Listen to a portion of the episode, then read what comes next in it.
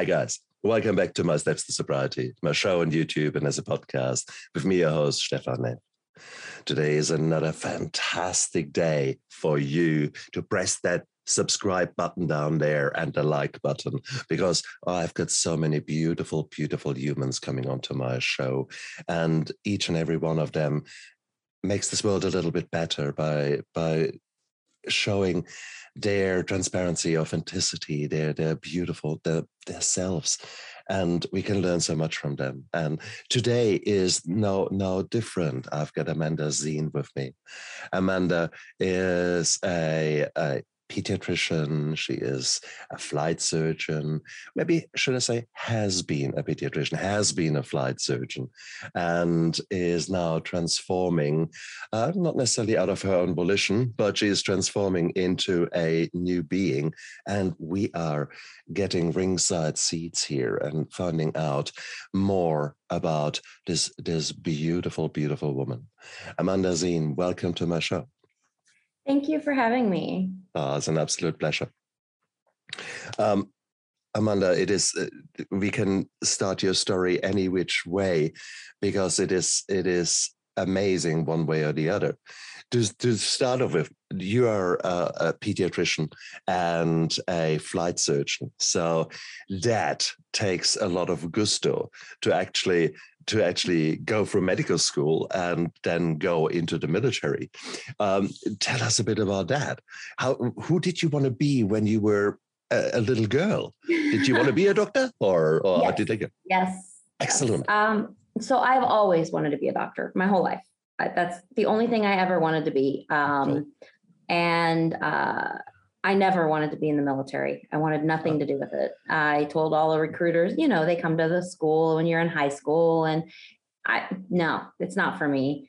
Um, but uh, my mother talked me into applying for a scholarship uh, when I went to an open house at a private school, and I thought, eh, I'll never get it. So I applied and I got it, and I ended up going to the state school instead. Um, and uh, I had a three year scholarship. So I had a year to decide whether or not I wanted to do ROTC.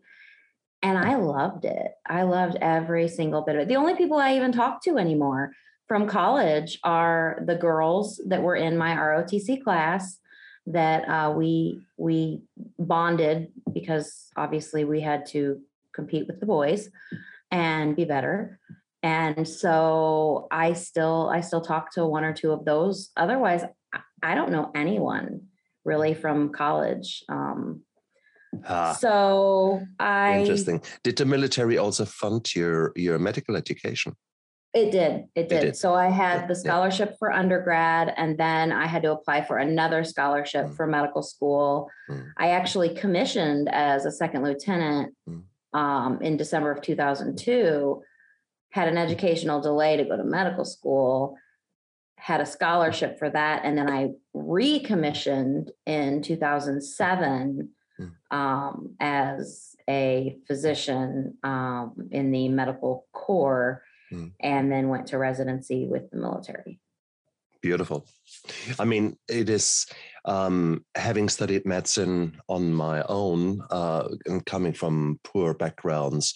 My uh, I was about 66,000 Deutschmark in debt. And that was uh, that was already reduced because I was amongst the best in medical school. So they they they about a third or so comes off your your right. um, your fees. But uh, bottom line is, it is a huge chunk of money, and at least someone was paying that for you. So there's there's not the the pressure of oh my god, how will I ever recoup that money and pay it back. Okay. no, so, there's the there's the thought of, oh my God, I owe eight years to the army. well, touche, touche, touche.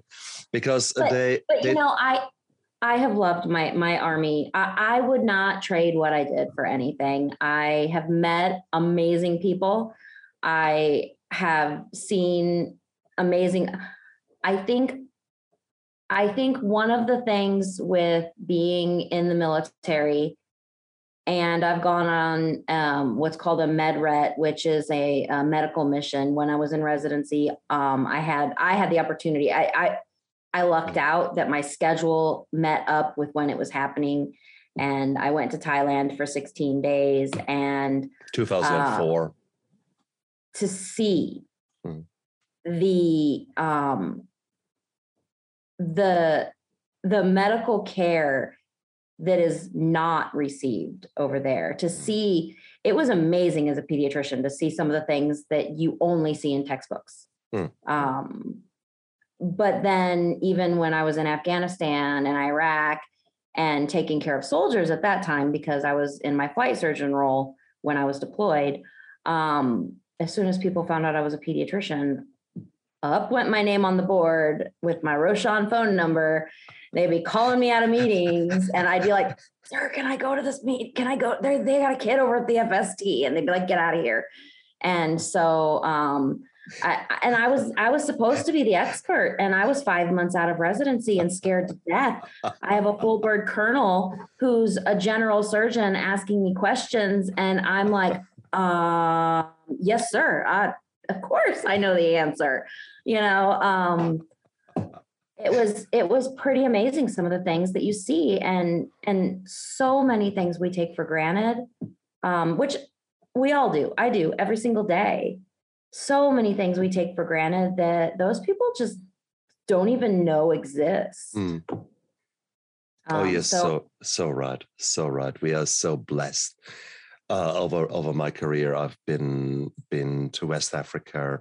Um, I've been I've been doing transport medicine, so flight medicine wow. here in in New Zealand, and uh, this is I, I, had to laugh when he was saying, uh, "Yes, yes, I know what's going on," because I, re- I remember a trip flying to Fiji from here, from from New Zealand, to get a encephalitis uh, child or young woman, um, and over the phone, oh yeah, we've stabilized her, everything is all right. Yeah, yeah, she's intubated, ready for you to pick up we came there. and it was Fiji. It, Fiji is is some parts of Fiji are really third world, and this hospital was not was not different. And there was nothing. Seriously, nothing. The, the child was not prepared. There was nothing happening, and I had to start from scratch. And it was pucker factor. Uh, stomach the size Absolutely. of a marble. And five hours in a plane with an unstable child is, yeah. Uh, time is flying when you're having fun. You're not. That's the opposite. Okay. No, so, I I understand completely. My first medevac mission. So so basically a little history for folks that don't understand or know. Um, as a pediatrician in the army you are a general surgeon. As a general or not a general surgeon i'm sorry a general practice doc. Um, and as a general practice doc you can be a brigade surgeon a flight surgeon a, a battalion surgeon. Basically all that means is that you are a doctor for the uh, soldiers that are in that battalion or brigade. It does not mean that you are doing surgery in the back of a helicopter as my mother was telling people I was like, no, no, no, no, no. But anyway, uh, so I deployed five months out of residency. It was not my choice. I drug my feet. I hated every minute of it. And it is probably the best thing that ever could have happened to me. Uh, it really let me see how the real army worked. It gave me a one up on other docs that are in the hospital that have only worked in the hospital. They haven't been out there. They haven't seen what the the soldier is going through. So here you've got a pediatrician who understands what the parent is going through and you've got a pediatrician who has no clue. And there's a there's a big difference um, and you understand more about just how everything works. Um, i was completely clueless when i first went. My uh, pa thank god for him.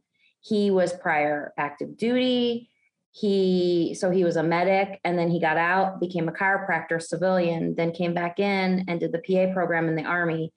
So he had all of these skills and the military know-how and we were the perfect team We worked so well together. He put up with my craziness.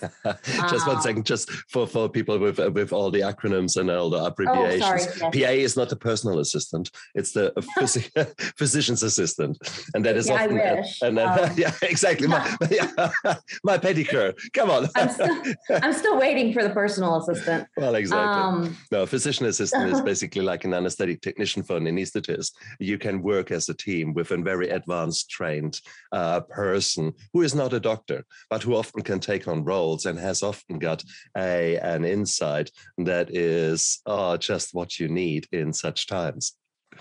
So he actually, um, in the military, uh, in in the states, we actually uh, our PAs sometimes don't have a doc with them and are the only medical. Some of our PAs I might rather go to than some of the docs. Um, I, I've had amazing physicians, um, but I have also had amazing nurse practitioners. And my favorite primary care manager was a nurse practitioner. Uh, my own personal provider. So we have some pretty awesome people uh, that pra- that I've practiced with across the board, and and that's one of my biggest pet peeves when docs don't give uh, the mid-level pro- providers the chance to show them how amazing no, they are. No, no, no, no, no. They, yeah. oh, because my PA, oh my gosh, he was he was a lifesaver. Hmm. He really well, and I was soft, and all the soldiers knew it because I wasn't used to being with soldiers, and so there was a lot of um, trying to get things by the new girl uh, and the first time I was actually hard on a soldier, after the soldier left, he started laughing and came into my office and said, Wow, I wouldn't have even been that hard. I said, If they're not going to do what I tell them to do, why should I help them? oh, excellent. She was supposed to go over and get physical therapy and she hadn't, but wanted me to continue a profile. And I said, If you're not trying to get better, why should I keep profiling you? We have to work together on this. And so, um, interestingly enough, I believe no, first deployment was the Aussies. Second deployment, I did work with some Kiwis at the um, at the Role Two, um, which is basically, for those who don't know, uh, basically a hospital in the field. Um, so we did have some some New Zealanders and Aussies at that at that facility.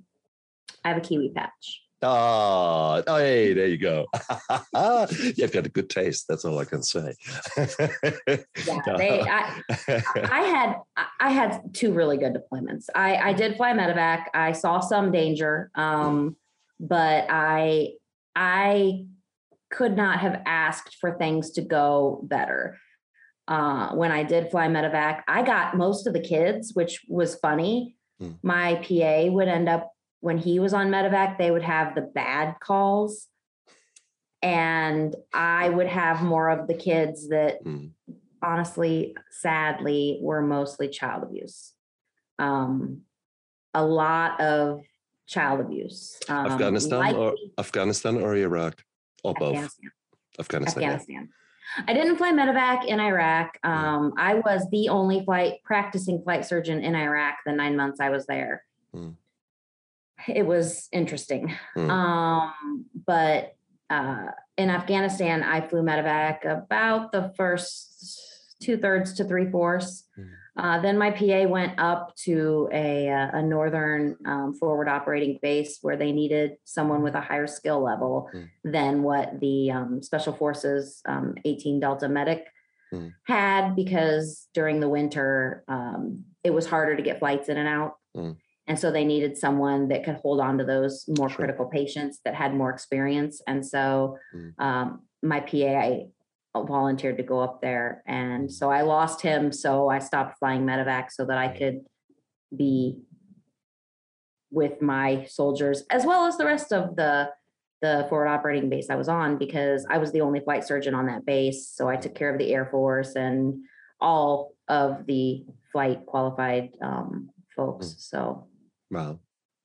And oh, it's yeah. it, it's that huge diversity you have uh, when you're in such a position. You have absolutely no clue what is coming around the corner, and it is as an anesthetist, I'm I'm privileged because I can focus. They uh, they call me when shit hits the fan. So, as amongst doctors, the anesthetists are a little bit like the special forces. So, whenever uh, the other guys are in trouble, oh, we need the anesthetist, because we have got certain skills about airway and intensive care that make us, uh, yeah, make us good brothers in arms when when shit hits the fan. So, therefore, I can hone in on that and I became very good in that. And I became addicted to it, really, the trauma aspect and being in ED. And it was good fun. Uh, and I became uh, instructor and teacher for all these kind of things. That's easy because it's actually a very narrow field. You, mm-hmm. however, you, they ask you, well, I've got this shoulder that hurts me. And I've got a bit of a trouble down there. Six hours later, that little trouble is life threatening. And you have to figure out 99%, oh, that's just a bad period, or that 1% that will die if you don't take action. Mm-hmm. Now, that I don't know how you guys do it. Okay, so simply that. So kudos well, where it um, where it um, belongs since my head injury, uh, it's it's been a little bit difficult. Um, the the cognition, the the the intelligence is still there, um, but I have a really hard time with anxiety mm. and uh, stress. Any kind of stressful situation, um, I have a hard time with finding words. Mm. So even practicing the neonatal resuscitation mm. program to mm. actually do like the, the code situation practicing mm. on the plastic baby. Uh, I couldn't remember the words for the procedure I wanted them to do. Mm. And so it's like, nope, done. Mm. No, Let, before we I'm, before we come to that, it, what I was trying to do is I was trying to to paint the picture of Amanda Zine out oh, there, sorry. who who sort of was growing from this yeah from from from a girl into a woman into an a, a, a, badass, basically, uh, because you have to be in that environment, like it or lump it. So you were growing, and you became, to a certain degree, some features of this alpha male environment you take on. And it it uh, there's a certain amount of pride because all that Absolutely. fear all that fear that is that you see with every single case the uncertainty the the kind of oh my god the little voice that tells you what are you doing here? Run! Um, and you overcome all that. And you help you help people and you look in the mirror and think have i done that? And it's cool. It's really really cool and it's beautiful. So you you do all that hard work with yourself. You steel yourself. You become that new person. And then life interferes. Then some right. shit hits the fan. Right. your, T- your tbi tell us about that. Tbi traumatic brain injury we yes, too are bad. Yes. We, we, are, we are the typical doctors. Oh yeah, let's talk about let's ABC to CDO yeah, right. and or to right. or to to to to no. Uh, and no one says what the oh. fuck. right. the TBI, so, traumatic um, brain injury. I so I ended up um, I had two deployments. Um, one in 2011 and one in 2016 and uh, in between worked in the hospital um, in 2019 that's when i went to iraq uh, came back and i held a chief position in a few different places. And i ended up uh, becoming chief of pediatrics um, in 2018 and i was chief of pediatrics for about six months and went ice skating with my family. And I'd never been on hockey skates before. And I took figure skating lessons when I was a kid. So I knew what I was doing. And I had no clue that hockey skates are not sharp. They're not sharp like um, figure skating skate. Like figure skating skates, you can slice something. Huh, huh. Hockey skates are totally different. And I fell three times. Um, the first time I didn't hit my head. The second time, I don't remember hitting my head, but my husband says I hit my head really, really hard.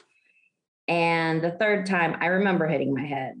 And I was sitting there and I hit my head so hard that my glasses flew off. And someone put them in my hand, and I'm sitting here looking at them like, what just happened? So I got the the look, get off the ice. Uh. and he he helps me up and he gets me off the ice. We're going to the ER. I'm like, no, we're not going to the ER. We don't need to go to the ER. And so I'm divorced and he's divorced. Our kids were all in town. He was getting ready to deploy. And we had paid for two hours of ice skating, and this was my first lap. We were not leaving. So I oh, sat down on a bench and they finished their ice skating. I, I promised him I wouldn't get back on. Well, then about halfway through, I tried to get back on. And as soon as I put my foot down and with pressure, it still did that, like did this. I was like, okay, never mind. I won't get on. He's like, go sit down. So I went and I sat down. I, I was not right. The kids, the kids will tell you I was not right. Matter of fact, the next day they were joking around and laughing about it about how goofy I was. Uh, I should have gone to the ER, but I didn't want one of our last days together to be spent in the ER. I wanted the kids to spend time with, you know, with my husband and he was getting ready to leave. I wanted him to be able to spend time with all of us. So we went home and he watched over me. And then the next day I had a headache. And then the next day I had a headache. And I just kept taking Excedrin migraine. And then comes the day he's supposed to deploy. And I said, um, I have a headache again. And he says, probably because you have post concussive syndrome. And I said, nah, I don't have anything. I'm fine. I just have a headache. It's like, you've been living on Excedrin migraine. You have had headaches since you hit your head. You need to go see a doctor. I was like, nah, I'll be fine. So I tried to go back to work. And initially that was okay because I had a resident working with me who was mm-hmm. doing all of the major work. I was just, you know, following, yeah. sure everything looked good. She was awesome. And so I didn't really have to do a lot. I didn't have to get up and run to anything until the first time I had to get up and run to something. And I nearly passed out. I already had an appointment set for the doctor because my husband had been nagging me. By then, he was in Iraq and literally nagging me from Iraq. And I was like, no, I'm done with this. I was like, fine, I'm going to the doctor. So I made an appointment. I went to the doctor, and the doctor said, you need a CT. And I said, I can't have a CT. I said, someone's covering the floor for me for like half an hour while I'm up here and I got to go back to work. He's like, no, no, no, no. you need a CT. You call them and tell them that they're covering for you longer. And so I got her to cover for me for another like hour and a half. Got the CT. It was read as in, you know, not normal, but uh, what's the word? Inconclusive. Um, unremarkable. Yeah. Yeah. Yeah. And I said, okay, see, I'm fine. No big deal. He's like, you need brain rest. You should have had brain rest from the beginning. You need brain rest. I said, I work Sunday and it's now Friday. And he's like, uh, you need 72 hours brain rest. I said, I'll give you 48. so I got 48 hours brain rest. I told him I have to work on Monday. I told another provider I would take her Monday clinic if she could work my night because my husband's deployment time changed because everything changes in the army. And I wanted to be able to be there rather than be at work. So I went to work, and about three fourths of the way through the day, uh, my nurse came in with my last patient. Um, luckily, I did not have a full clinic schedule, it was a, a decreased schedule. Um, she came in and said, I'll find somebody else to see your patient. You you don't look good. And at that point, I called my boss and said, All my notes are done. Someone's seeing my last patient. My sister in law is picking me up. I, I, I don't feel right. And he said, Well, basically, he gave me the biggest ass chewing of my life for being at work that day. Good. Good. And oh, he's the most amazing man I've ever worked with, worked for. He has since retired, and my husband is now in his position as chief of primary care. And now he is a civilian working for my husband and my PCM. What's a He's My PCM? boss now. He's my doctor. Oh, right. Yeah. Primary care. my- He's my primary care manager. Um, so he, he, uh, he's he's amazing, amazing. See, and, And- there is there is a problem here already. There's uh, there's uh, listening to you. You are a woman who has emancipated herself, who has grown into an authority, uh, authority figure. Into you were not that little girl. You were a woman. Yeah, I'm a flight surgeon. Now move aside. I tell you what to do. Now that is the worst fucking patient I can imagine. Because yeah, exactly, exactly. So- Yes, yes, yes. Okay, I know it all better. No, no, no, they fine. always they always say doctors are the worst patients, right? And And especially so- doctors who have taken on advanced roles or Right. have been in, in places where they were not uh, mollycoddled and, and protected in a big system called hospital. But the moment you leave the hospital and are in primary care or where you're alone, or God forbid, in a forward uh, operating base or on a, on, a, on a helicopter alone, that is when you grow. That is when you Well, truly become different. Believe it or not, I was never well uh, once. I got thrown on the chase bird once.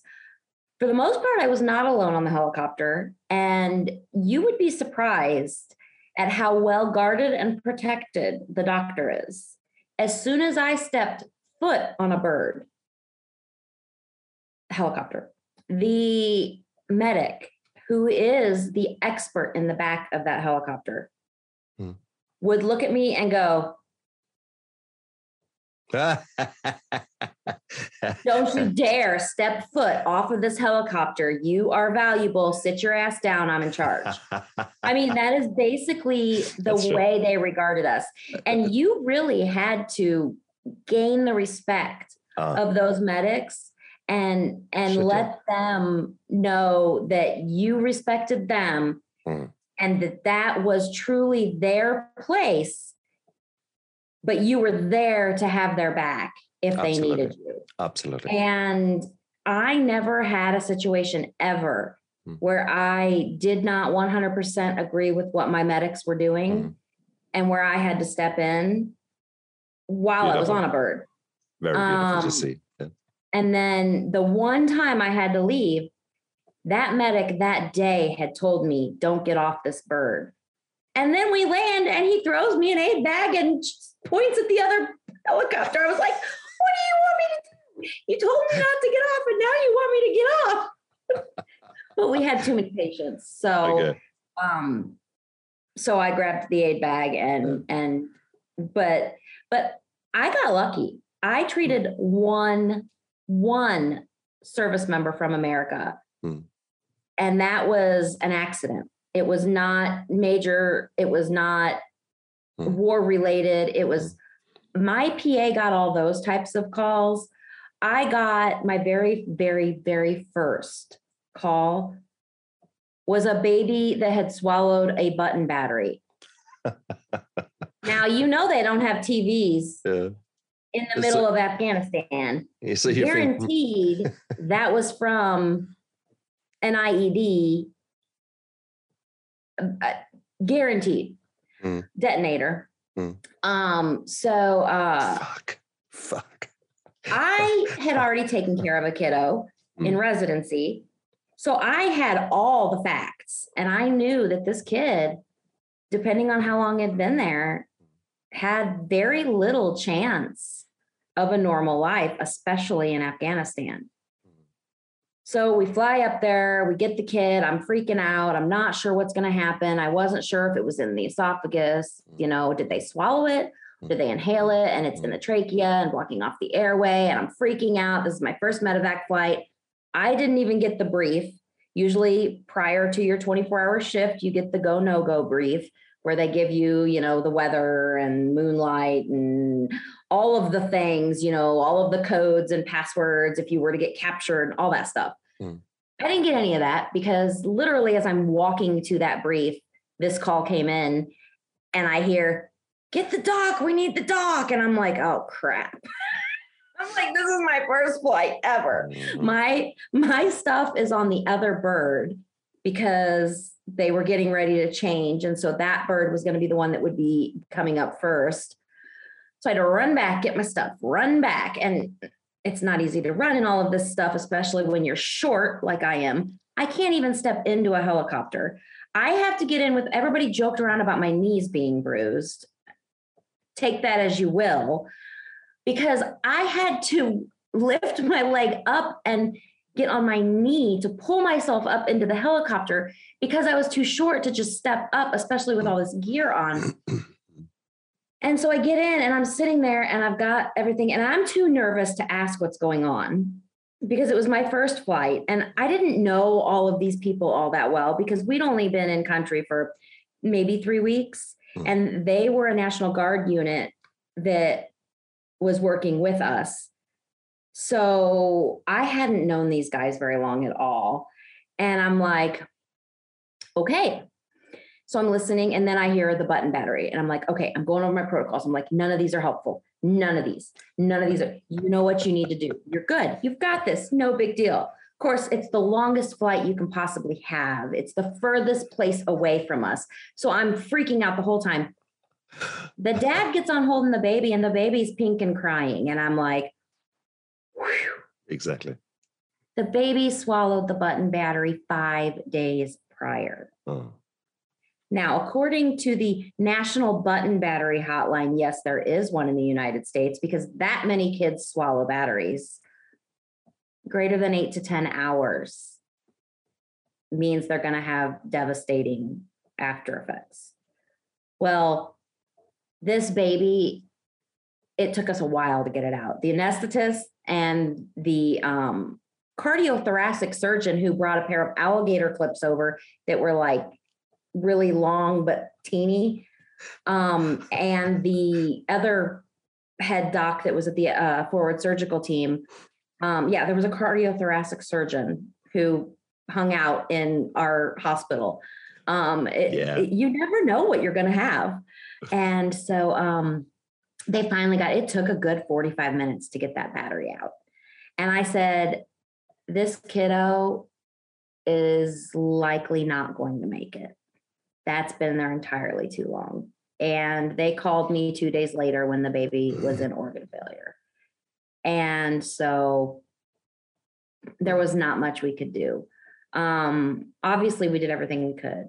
Uh, but I mean, that was the cases with most of the kids. Mm. Most of the kids we picked up were burns or falls. And it's like, it was sad. It was really sad. And I would have to take off my pediatrician hat and put on my flight surgeon hat to make decisions of do we even go get the kid? Is it worth putting my team in danger? That's five individuals flying, sometimes four individuals flying. That do I put all of those people in danger to go get this one hearts and minds mission patient that likely won't live anyway. And that was probably one of the hardest, hardest um, type of decisions I had to make while deployed. Um, it's it's pretty amazing. Um, but again, the the things you see over there are are it's heartbreaking to see the broken bones that now are so infected because they weren't set properly that now the kiddo has to have surgery. And the um the the kids that are dipped in a hot liquid and scalded the kids that fall fall off the mountain and have head injuries um i diagnosed a kiddo with a with a heart defect mm. who was 2 years old and that would have been found within the first 4 months in the united states so yeah it was eye opening very eye opening that's very hard, isn't it? And if you look at at many television series, and there are the supposed conflict of doctors uh, acting like gods. No one realizes that there are times, especially when you're in such countries, where you essentially do have to do that.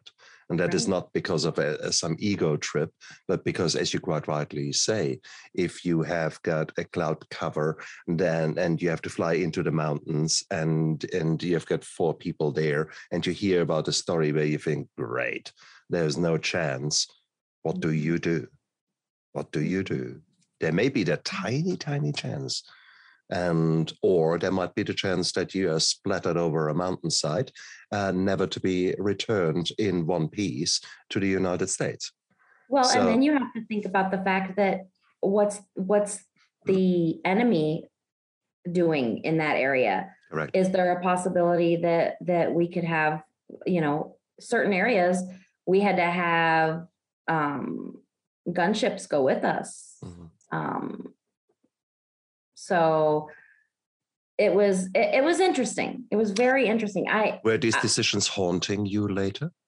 No, or? actually, no. I believe it or not, I, honestly, I believe God only gives you what you can handle. And I know that if I would have gone on a couple of the flights that my PA went on, I would not have been able to handle it after the fact.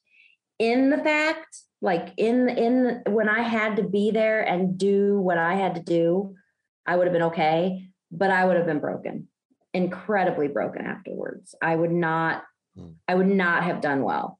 Uh, so I thank God that he got those calls. And what's funny is, or I guess ironic, he says the same thing about all the calls I went on with the kids. he says, I don't know how you did it. I could not have handled that. Oh, yeah. And so we were the perfect we were the perfect pair. We were we worked really great together and i am so thankful he was with me because he really taught me a lot.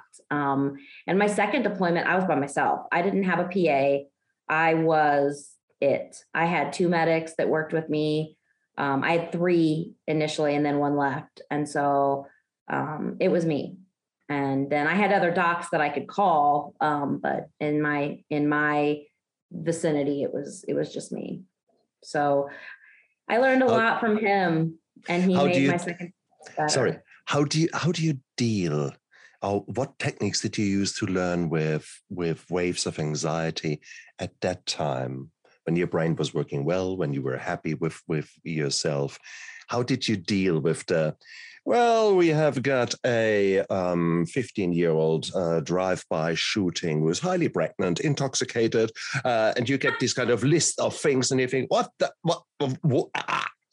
um, how I do you deal think, with so so my big thing i did a lot of mother baby so a lot of mine was um you know we have a you know 32 weeker who just rolled in and we're not sure how far along mom is. Mm. We may be delivering this baby in the next 30 minutes mm. um, at a small hospital where exactly. I don't have the ancillary services. Oh, by the way, it's in the middle of the night. It's always in the middle of the night. It's never when we have all staff. So, of course, exactly. my respiratory therapist isn't there, exactly. and I don't have anybody who can do. I mean, you know what I mean? And so, you know, how do you deal with that pressure? What did I you? never, you know what? I didn't have, I didn't think about it. I didn't uh, think about it. So if I got called to something, it was just gotta go. It was just okay. immediate and I just did it. And now I don't even know that it, the anxiety is creeping up. Uh, I don't even know it's there until I can't function. I start feeling like I'm off balance yeah. or dizzy almost. I start losing words. Uh-huh. When we were working on the baby, it was um, the baby needed a needle decompression. It had a collapsed lung. And I kept telling my team, we need the thing. We need the thing. The thing. You know, the thing. We need the thing to do the thing. Uh-huh. We got to do the thing. And I'm pointing at the intercostal space where we need to stick the needle. And in the heat of the moment, I cannot for the life of me uh. remember the word needle decompression. And none of the people on the team, of course, because it's whoever is there taking the course, they're not people I normally work with. And and I used to be I might be biased, but I think I was a pretty darn good mother baby doc. I worked days for quite a while when we we lost one of our neonatal nurse practitioners um, to cancer. Um, she she passed on Christmas morning. I was actually working one of her shifts because I was filling in until we could. And um, I ended up working eight months um, as in her place because I was the easiest person to kind of move into that place. And um, I loved it. I love the babies. The babies are my favorite. Um, but I can't do it now. And I flat out told the hospital, I can't do this. I don't even want to be put in the position of of being the person up there because I cannot be the person who has to save the baby's life. And they were like, yeah, no, we're not putting you up there anyway. They're like, not until you can prove to us, you know. Mm. Um, so I haven't even renewed um, my my neonatal resuscitation because I probably won't ever do it again.